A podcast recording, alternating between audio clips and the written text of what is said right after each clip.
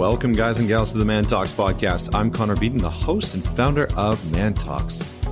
This podcast brings together some of the best thought leaders, teachers, and extraordinary individuals to help teach and mentor you on how to be a top performer in life, love, and business.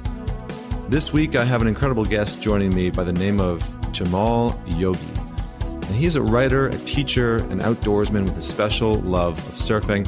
His most recent book, All Our Waves Are Water, is the HarperCollins memoir that the BBC called the best beach read of 2017 and uh, has just got some incredible reviews. Alongside, uh, he's also written Saltwater Buddha, a coming of age memoir about running away to Hawaii at the age of 16 and eventually winding up at Columbia Journalism School. Uh, so he's done some incredible things uh, throughout his career. He's got something called the Fear Project, uh, which we touch on briefly. Now we're going to talk a little bit about the lessons that surfing has to provide. But really, this whole podcast is actually about mindfulness. It's about meditation. It's about deepening our, our awareness to the present moment. And it's about being able to tune in and tap into our everyday experiences to actually deepen our awareness and, and help our ability to grow and develop ourselves and not necessarily through a, a, necessarily like a spiritual awakening, but more so an understanding that every moment is a moment that we can meditate. And so, uh, Jaimal has a very unique perspective. We talk about athletics. So for all the athletes out there, I'm sure that you can relate to having those moments of flow, regardless of the sport that you're playing. Uh, and uh, so we're going to get into some of that. But just before I bring Jaimal on, I just want to send a, a quick reminder out to everybody uh, to for all the guys to go out and, and join the Facebook group. We've got almost 3,000 men in that Facebook community from all over the world. And we talk about so many different incredible subjects, topics. There's challenges, uh, and there's just some incredible resources there. So head on over to Facebook and search for Man Talks Community, uh, or you can just go to facebook.com forward slash Man Talks dash community and join the conversation. And just a final shout out. Thank you so much to all of you uh, for the messages recently. And thank you for manning it forward. It has been an incredible, incredible ride to see, uh, you know, the Man Talks podcast come up on Facebook and on Instagram and get shared through Twitter. Uh, so when you do share it, please tag me and, uh, and, and by all means, send it to a few people. I've noticed that people love to send it uh, specifically through like WhatsApp and iMessage and stuff like that. So yeah, so thank you so much for sharing the podcast. It goes a long way into getting it into the into the ears and onto the phones of other people. Uh, so if you're not subscribed yet, don't forget to to go to Apple Apple Podcasts, Apple Music, and subscribe through there. There's a link in the show notes. And uh, that's it for right now. So let's dive into some mindfulness, some meditation, and understanding how on a daily basis we can use every moment to be more mindful and more present. So without any further delay, welcome Jaimal Yogi. Hey, thank you, Connor. Really nice to be here. Awesome. So I, I'm I'm excited for this interview because you know we've gone back and forth a few times, and I finally locked you in to be on the to be on the show. And you know I've read your work and some of the things that that you talk about in around you know facing fear, and and you've got the book The Fear Project, and uh, being able to cultivate courage. These are some of the things that I wanted to dive into, along with meditation and and maybe maybe just a dash of surfing. But I wanted to start off today with the with the question that I always start off with, and and that is, tell us a story about a defining moment that has made you who you are today. Um, yeah, the one that comes to mind that really put me on the the journey that I'm on now is a moment when I was about 16 years old, but to fill in the blanks, my dad was in the Air Force and in the Navy before that, and he'd been stationed on Oahu and learned to surf when he was in the Navy in Vietnam. And so we had then been re- relocated when I was very young to the Azores, Portugal, little islands in the middle of the Atlantic, and had been living um, sort of the beach life. And I always expected I would be a surfer. I was just kind of body surfing and boogie boarding and such as a pretty young kid. And then we got relocated to Sacramento to the suburbs and and that was a fine place to grow up you know it was like football and skateboarding and all the things you do in the suburbs um, but you know around adolescence like every kid in the suburbs you start dreaming of where you're going to go to get out. I was getting into typical teenage mischief just you know partying a fair bit and you know not being honest with my parents about where i was and i I got into that. I wasn't really the bad kid, I think I got caught a whole lot more. And I'd gotten a DUI. I'd gotten um, suspended for from school for like smoking weed in the parking lot, and just felt like one thing after another. And I kept getting grounded, and I was frustrated and frustrated, frustrated with myself that I was caught up in the popularity contest so much that I couldn't really remove myself from the things that were getting me into trouble. So I I started having these dreams, literally not daydreams, but night dreams about islands. And I remember one in particular catalyzed this idea that I should run away to Hawaii. and so I did. Uh, bought a one way ticket to Maui, left a note on my pillow that said, I'm somewhere in the world. Don't worry about me. and and uh, you know, I finagled a way to get about a thousand bucks saved up, and uh, so there I was. Spent most of it on the plane ticket, and then on a surfboard when I got there. But I was, you know, alone in Hawaii, and long story short, a couple weeks went by, and I ended up telling my parents who were in a frenzy and looking for me and I was on probation and they had the they had the police looking out for me and all this stuff. My dad came over to get me um, but while I was there, uh, you know, scraping funds together, trying to get into school, trying to learn how to surf, you know, the tropics were not the full blown paradise I was hoping for. Hawaii was nice, but I think being alone and just confronting myself in that way uh, for the first time and having all that responsibility when I was 16 and realizing, you know, my money wasn't going to go far, et cetera, it really put me face to face with my own mind. And so it was right then that I picked up a book, my first book on Zen. My parents had been meditators growing up. It's the reason I got my name, but I was never, you know, typical teenager, just wasn't interested in what my parents were interested in but I realized, hey, maybe I should try this and sat down on the beach and started trying to figure out my mind. And it was difficult. Um, I wasn't a natural meditator, but I remember seeing after, in one of those first sessions just counting my breath and trying to let my thoughts drift by like clouds, like the book said, that I had this sense of spaciousness in my mind and I likened it to the space that you find between waves when you're getting pounded down. And it was, I guess, a first glimpse of seeing that f- there was a, f- a freedom and joy that was completely internal and it wasn't dependent at all. You know, when you're in high school, you're so caught in the external of like getting, you know, who you're hanging out with, who's, uh, where the next um, social gathering is, whatever. You get that's where you're you're getting all your happiness from that social order and this was a glimpse of something else and i was hooked. And i because i was learning to surf and i i sort of i brought these two together of waves of thought in the mind and waves in the ocean. And i never thought that would be uh, anything that i was uh, going toward career wise but you know years later after going to journalism school I, and being a magazine writer for a long time i i decided i would i would write about that connection. And so that sort of moment was very foundational for what I'm still doing today. Mm, nice. Nice. Yeah, I like the analogy of the of the waves and sort of like riding that waves and it, because it does seem to really fit and I, am not too sure about you know other people's experiences but oftentimes i find that for myself there is this sort of uh, churning that happens it sort of does come in waves where all of a sudden there's overwhelming amounts of thoughts, you know, the task list, the, the things that I still have to do, the, the things that I'm concerned about, maybe the anxieties, the things I'm excited about in the future or in the present. And it really does sort of like come on and then it'll dissipate and fall away. And for a period of time, they'll just sort of be like a little bit less uh, noise in my head. And I'm not too sure that's everybody's experience, but finding that space in between the noise has been extraordinarily beneficial. And, and, you know, I found that when I did start meditating like seven or eight years ago, my mind was so active. Like I had this really crazy active mind. And so for the most part, when I would sit down to, to meditate for the first few times, for the first couple months, actually, I found that I couldn't sit for more than like three to five minutes because anything longer than that was just uh, like I found that I was fidgety and, you know, I was thinking about too many things and inevitably I'd sit down and the first thing that would pop into my head would be something that I had to do. And so that would distract me.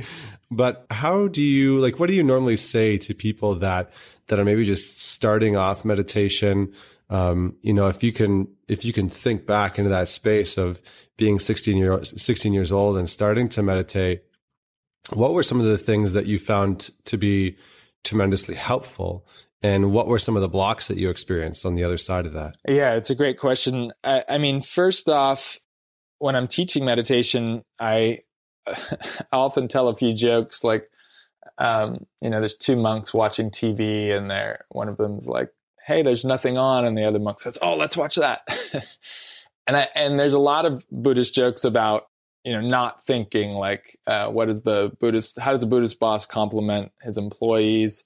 Um, you are the most thoughtless worker i've ever met. You know they make sort of for good laughs but uh, they're actually misleading in terms of what meditation is actually about. You know suzuki roshi one of my favorite uh, zen teachers who came to america in the 60s says that waves are the practice of water and thoughts are the practice of mind. And that's an interesting statement coming from a, a Zen master. And what he's basically saying is it's not about voiding out your mind or creating a special situation in your mind. It's really, meditation is really a way of seeing and a way of being. So everybody has a lot of thoughts. Our mind, our, you know, we have these brains that are supposedly the most complex organs in the universe. You know, the synaptic connections that you have going on are uh, so so there are so many trillions of things. You're not going to just you're not going to turn it off. And you don't want to turn it off but what you do want to do is um, realize that the mind is sort of churning out these thoughts on its own and that you have a choice of whether to get caught up in those stories and then sort of riff on them. Um, or or or extend the story. For example, like you know, a, a, a, train goes by while you're meditating, and you're like, oh, you know, the mini train. Like, oh, I've got to get to work uh, tomorrow at 8 a.m. And you know, oh, you know, my boss has been such a jerk lately. Whatever, and you start this sort of chain, and that can sometimes lead. Sometimes that can be a good chain of thought. Oftentimes, it's an anxiety-ridden chain of thought because we're all moving so quickly and pretty highly stressed in these uh, big city life of the modern world. Um, so, uh, what I tell people is A, don't worry if your mind is active. That's the sign of a healthy mind. And don't wait for some peaceful time when you think, oh, well, now I'm feeling clear, so I'll meditate. Meditation is really about sitting down, just noticing where your mind is at. Sometimes it's very stormy maybe a lot of fear or sadness. Sometimes it's rather placid. Maybe you had a great sleep, you know, you're on vacation. And both of those, you would just sit down and say, Where am I at?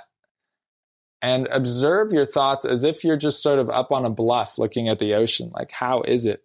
And what mindfulness is, and what really you could say Zen practices, is then allowing those waves to be, allowing those waves of thought to be, and not resisting them. So if uh, you're having some worries uh, that day, you just sort of acknowledge them and you might say that's okay like forgive yourself for having them but then also realize that by noticing them you have a choice of whether you're going to follow that story and that's sort of the the key lesson. And it doesn't happen right away. In the beginning it's like you're maybe you're counting your breath as your meditation and you might get to 3 literally just 3 breaths that you can take mindfully before you're caught in another chain of stories for a few minutes.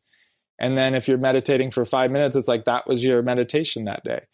But increasingly um, coming back to your point of focus, which for most people they use the breath, but there are various um, things, mantras and such that you can use for your point of focus.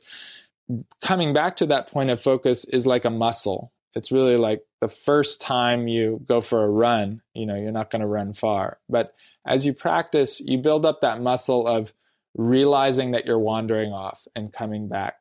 but even you do, even a meditator of gosh, I've been doing this now for 20 years, you know, every day, and I still have days where I just, you know, my mind's everywhere and I have no ability to come back to the breath and I might sit and realize I've thought about work for an hour while I was sitting. And that's okay. You still get a lot of benefit from just stopping your your body and stilling your body and you're getting a lot of, you know, chance for your body to go into sort of more parasympathetic mode and the cells are rejuvenating and so forth. So there's a lot of meditation brings benefit on a lot of levels.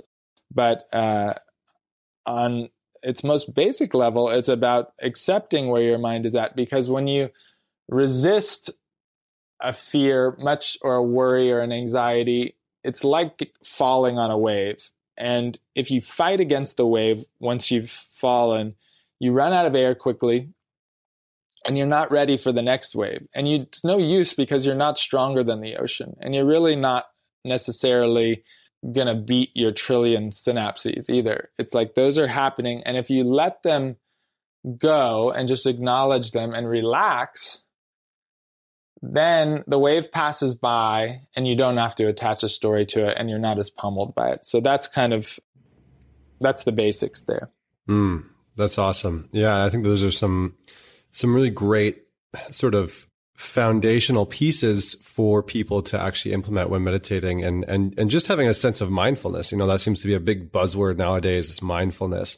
But i think just being able to have a sense of that uh, during our day-to-day basis and not thinking uh, or buying into the idea that you know we should be somewhere that we're not or we sh- you know our minds should be somewhere that are not. And i think that a lot of people I hear a lot of people say like, "Oh, I just have like a really crazy mind," or "Oh, my mind's like untamable," And because of those beliefs, because of how they view their own mind, it's very challenging for them to actually sit and meditate because they have this internal belief that their mind is just something that they shouldn't be diving into or something scary to be diving into. And so out of that, I kind of have two, two questions because I think one of the things that I hear a lot of people say, maybe they self identify, oh, I have this crazy mind or my mind is always racing from your perspective, from the work that you've done, have you seen a correlation between, you know, certain activities that result in a really uh, ruminating mind or, or a mind that just like is constantly going and can't seem to let go of things and creates a lot of anxiety? Um, like, are, are there certain things that, that just produce that mindset in people? Um, yeah, well, it's a complex question. I mean, and one of the pieces before we get into maybe types of people is that we're not, uh, you know, one of the foundational Buddhist insights is that we're not just separate individuals. There's no essential Jaimal that is separate from the rest of, you know, the world and people and the universe. And what that means is not that I'm not here. It's not a nihilistic, like, oh, I don't exist, but it's that I'm more fluid with my surroundings. And so my surroundings, I affect my surroundings constantly, and I'm also becoming my surroundings constantly. Just like, you know, I eat carrots and things and they become my cells. And then, you know, I play with my kids and, and we uh, affect each other's minds. And also on a physical level, we actually even exchange some particles. So there's no, and that's happening over a lifetime. So what holds us together is our minds, our, uh, ideas about our th- ourselves and then what I notice personally about how active my mind is or how sort of um, what uh, activates it is what I, um, the places that I put myself in, the people I put myself around, and then what I'm doing in those places. So if I am uh, hiking out on a mountain and uh, you know, I haven't been meditating at all. You know, maybe I've just been singing to myself or what have you. Uh, if I then sit down, my mind will be much more clear and meditation will come, uh, uh, focus will come much more naturally because, um, one, the natural world has a, a, tranquil effect. And also, I'm not taking in a bunch of uh, stimulating um, information, you know, like all of the internet and television stuff that we consume, you know, on uh, I've heard crazy statistics that Americans watch up have the TV on up to 10 hours a day the on average. All of that stuff is meant to hook a sort of ancient part of your brain um, called the amygdala and produce emotion so that you're gripped. And and that gripping is uh, and similar with the internet they need to keep you locked in some sort of fear or pleasure or dopamine release. So they're constantly throwing these triggers at you that are meant to keep you locked. And so it's very activating to the mind. So if i sit on and you know read uh, read the news all morning or or in a very stimulating atmosphere i mean that is that becomes my mind and you know one of my teachers robert thurman says you know you're always meditating actually but what are you meditating on if you're meditating on mcdonald's commercials and and crappy shows for 10 hours a day, then that is going to be where your mind is. That's literally, and also that becomes your sense of self. Um, if you're meditating on the lakes and streams and or the ocean, it's like that peace and tranquility that is natural to the natural environment is going to become who you are.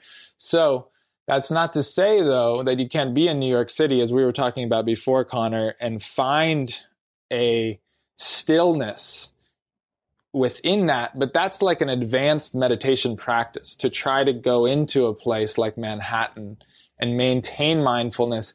And as you get better at meditation, you can go into those spaces and maintain the same kind of equanimity that you could in a natural setting in a big city or in a chaotic workplace.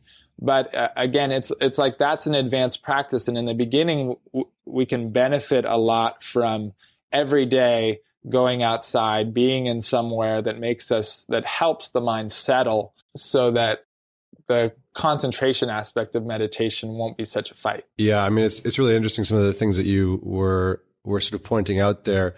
You know, I saw a recent study. I think we've all sort of, it's started to come into mainstream consciousness in a big way that, you know, technology, while it is a champion in so many ways and improves our lives in so many ways, can also be a significant hindrance. And so you have things like, you know, the blue light that's emitted from cell phones, reading it, you know, not reading it, but looking at your cell phone before bed, even just like before you go to bed can be really detrimental to your ability to drop into REM sleep and and drop into a deep sleep. And so that you know, that's a huge thing that they're saying you should stop looking at your phone 10 minutes before bed. There's also a lot of studies that have come out now that, that basically say that one of the worst things that we can do is wake up first thing in the morning, roll over and start going through our phone and start going on the internet and checking emails because it doesn't allow our brain time to actually wake up properly and sort of like stretch and, and allow itself to be in a in a healthy state. And so, you know, you have a lot of people that feel just so worn down and sort of strung out because they wake up first thing in the morning, their alarm goes off. And where does their alarm go off? It goes off on their phone. And then they pick up their phone and, you know, shut off the alarm and they go straight into their work emails or they go straight into text messages or, you know, what they need to do with their calendar or whatever. Uh, or maybe they just go on the internet and, you know, start search, surfing Facebook or Instagram or whatever. And, and what that does is actually like turns on this part of your brain that normally wouldn't be activated, you know, until 45 or 60 minutes after you're awake. And so all of a sudden you're sort of jarred into this space of feeling like you're in go mode, right? You're, you're almost in like fight mode. And so your, your body's having to respond to that. So, you know, I think that I experimented with this for a while because uh, I was one of those people when I was working at Apple who, you know, my alarm would get off, go off in the morning and I would immediately grab my phone and I would immediately start doing emails. And then after that, I would try and have my morning routine of meditation and journaling and whatnot. And it was, it was a huge challenge. And I remember seeing this study a, a few years back. And, and so I, I shifted and, you know, had my alarm go off, but I turned off all the notifications, put my phone into airplane mode um, so that you know I couldn't be even tempted to go on to anything, even if I wanted to. I couldn't see any emails coming in, and you know that allowed me to create the space in the morning where I could go meditate, I could go journal, I could do the things that I needed to, and all of a sudden that process significantly improved. I found that my meditations went deeper. I found that my ability to to work and perform during the day uh, was significantly improved. And so I'm wondering if you can if you can speak to some of this. Like, what are some what are some things that that normal everyday people can do to sort of up their performance i guess in a way by using some some of these simple tools of mindfulness and and meditation in the day-to-day basis yeah it's um uh, thank you for those studies too it's an, uh, nice to hear that we're beginning to we're sort of in the in the integration part where all these all these technologies have hit us and we haven't figured out really how they affect our brains and we're we're getting these studies sort of as we go. And so i think one you have to trust your instincts of how you feel when you're after you've been on your phone first thing in the morning versus you know not. And and mindfulness practice helps with that so much because you get to sort of check in with yourself throughout the day and because not everybody is the same and some people might be able to wake up and you know go on instagram and then go meditate and but it's very individual and you have to sort of see where figure out your own self uh, and your own habits and i think the the blessing of a mindfulness practice where you not only are just sitting for maybe 15 or 20 minutes a day but then using that muscle that you've built for that 15 or 20 minutes throughout the day. And maybe you even use technology use your phone. Like you could have i've um, on occasion there was a monastery i used to stay at where every hour there would be a nice meditation bell. So when even if you were working washing dishes or you know sending emails or whatever this little bell would go off and everybody would stop and come back to their breath for just 30 seconds. And that little adjustment, a small break, then you carried a sense of coming back to your body, coming back to your breath, and just sort of realizing where your mind was at. And if you were spinning out in uh, some political fire at work or um, you know, which wasn't very common in the monastery, but, but, you know, whatever you were spinning out on in that moment, you had an opportunity again to to make a choice. Do I want to stick with this? And that uh, is incredibly valuable for performance. I mean, in the workplace, because so much of our time at work is wasted on sort of drama that we could let go of quickly and then reposition toward what is is really what we really need to prioritize in that moment. So, for example, you get an email that really, you know, charges you up and you're ruminating and you you know you write an email that's like half done and then you keep erasing it and going back because you're just angry and um, you're like is this safe to send? Is it not safe to send? And you and you know before you know it an hour's gone by and you haven't done anything. You've just sort of stewed. And if you have that you know maybe every two hour reminder go off um, and you can use your phone for that. You know you put on the zen bell or something and it it it will pull you back. And and just do a minute of meditation right there. And in that moment where you become the observer of your own mind rather than engaged and locked in the wave as i put it you're far more free I mean, in an existential sense, you're painting the canvas of your day rather than the the the, the, the, the canvas painting you. And so that's one tip that I would give. But on a on a sort of more practical level, yeah, getting in the habit of doing your practice uh, first thing in the morning if you're able, or right before you go to sleep, or um, maybe on your lunch break, and having a routine like that um, is very helpful for your practice. Just to be in routine and early in the morning before you go to bed also helps produce more restful sleep. So I find um, those times of day, and if I can get into into a habit pattern, to be much better than if I'm. Um, and it just it helps you set your intention for the day. It helps you start off on a positive note. I mean, there's infinite benefits to um, going right into your practice, uh, you know, or right into your run, or or you know, but but not. Uh, um, because so much of like if you go on email or you go on social media first thing you're instantly getting into um, a sort of the prefrontal cortex mode which is absolutely not the present moment it's the it's it's the future and it's sort of it's a, it's an amazing facet of our brain that we can plan and organize but it's it's not here and now. And so it automatically creates more stories. And social media i think is like the worst one even though i've i've done this certainly woke up and checked my instagram right away. Because you instantly get into compare and contrast mindset where you're thinking about social media has put us in this instant uh, place where we're all a number, you know, and what we're doing, it's like uh, as if the popularity contest wasn't bad enough already. It's like now you have these these numbers to rate, and it's just I think is is one of the worst places to start in terms of uh, coming at your day in a way that will be enjoyable. Mm. Yeah, I mean, those are some so those are some really in- incredible points, and I think one of the reasons why I was so intrigued about your work was, you know, you you wrote this.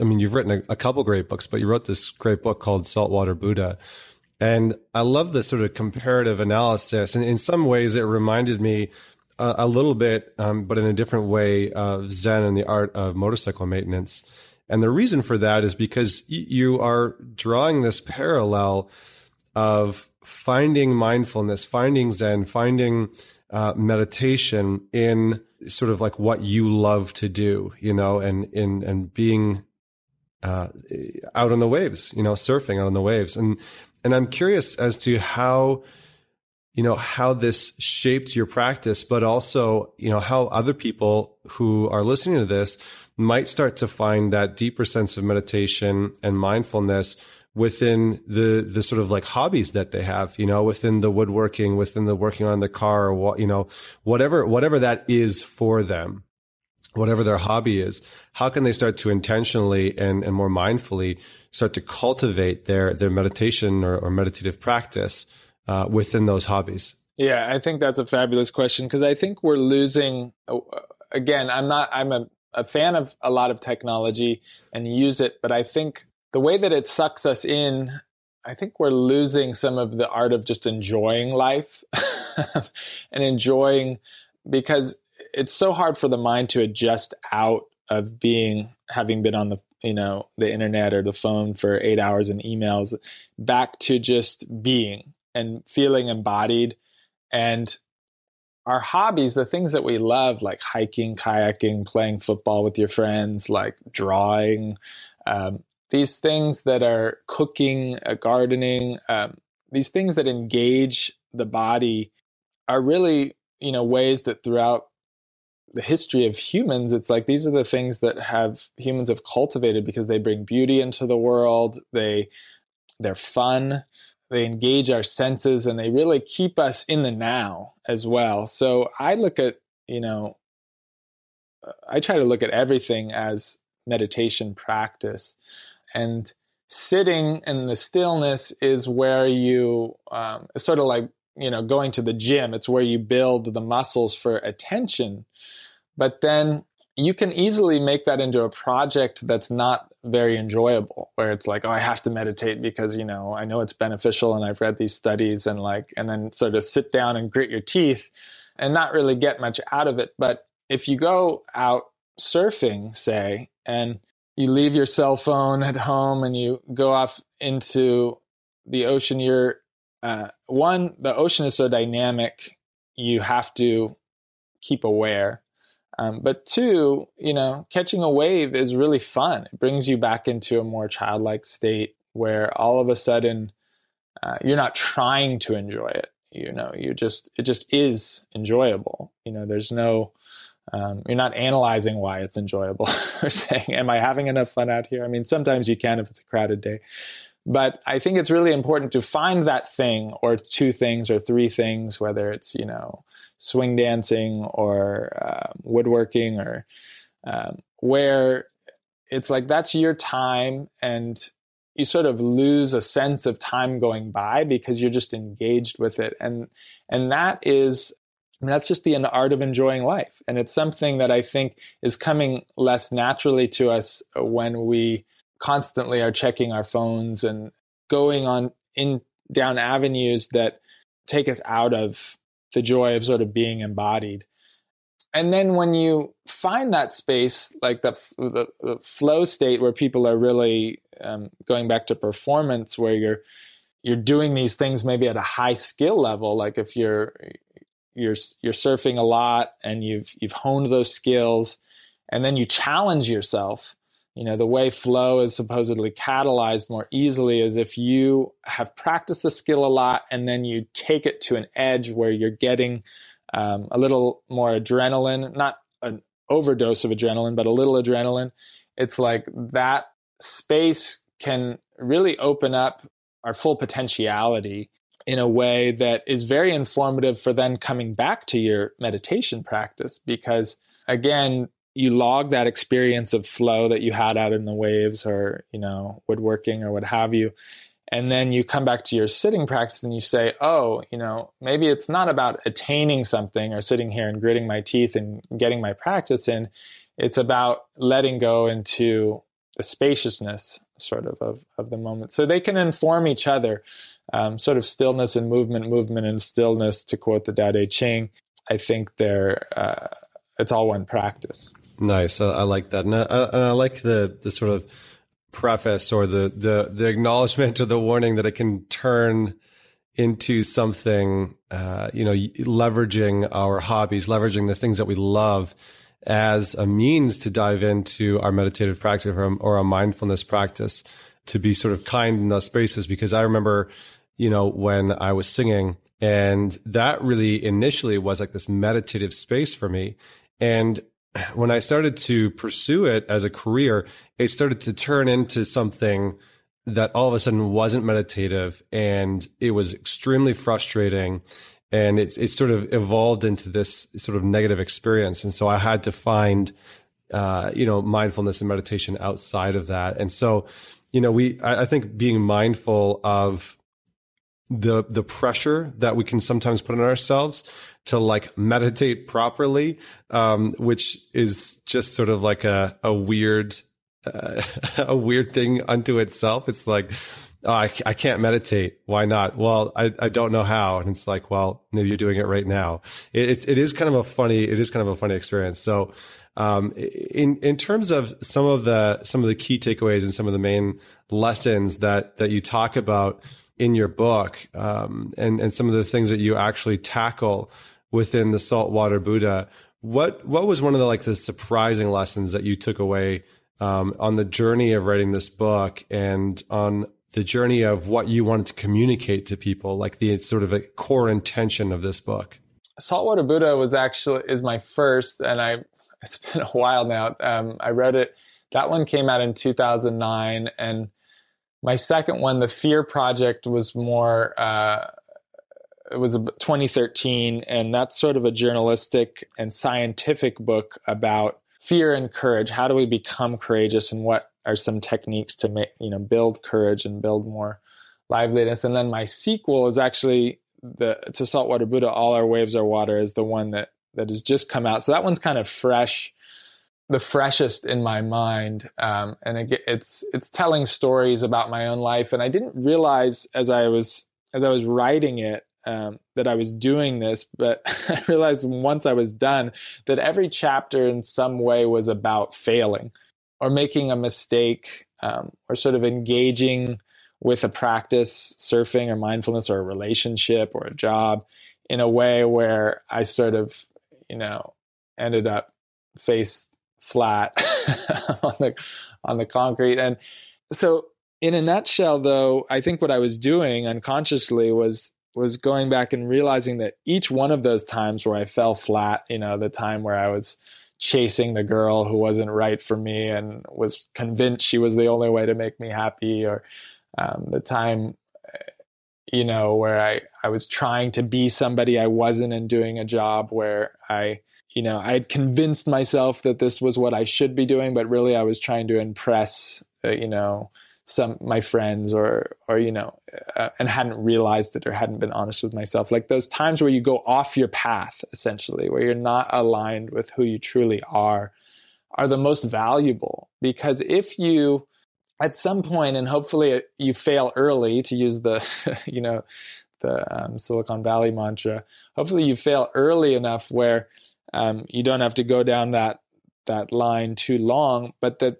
however long it takes you to realize this isn't going well and I can adjust, those are the moments where you have to go deep and use these um, use whatever intuition you have or whatever techniques you have. For me it's often meditation to come back and to remember your own inner wisdom inner strength um, and find your own inner joy because often those times when we're sort of falling flat we're looking for circumstances to make us better rather than finding the what's be- you know the happiness and the joy are inside. Even if you get them from a new car or something you're the one producing that feeling of joy.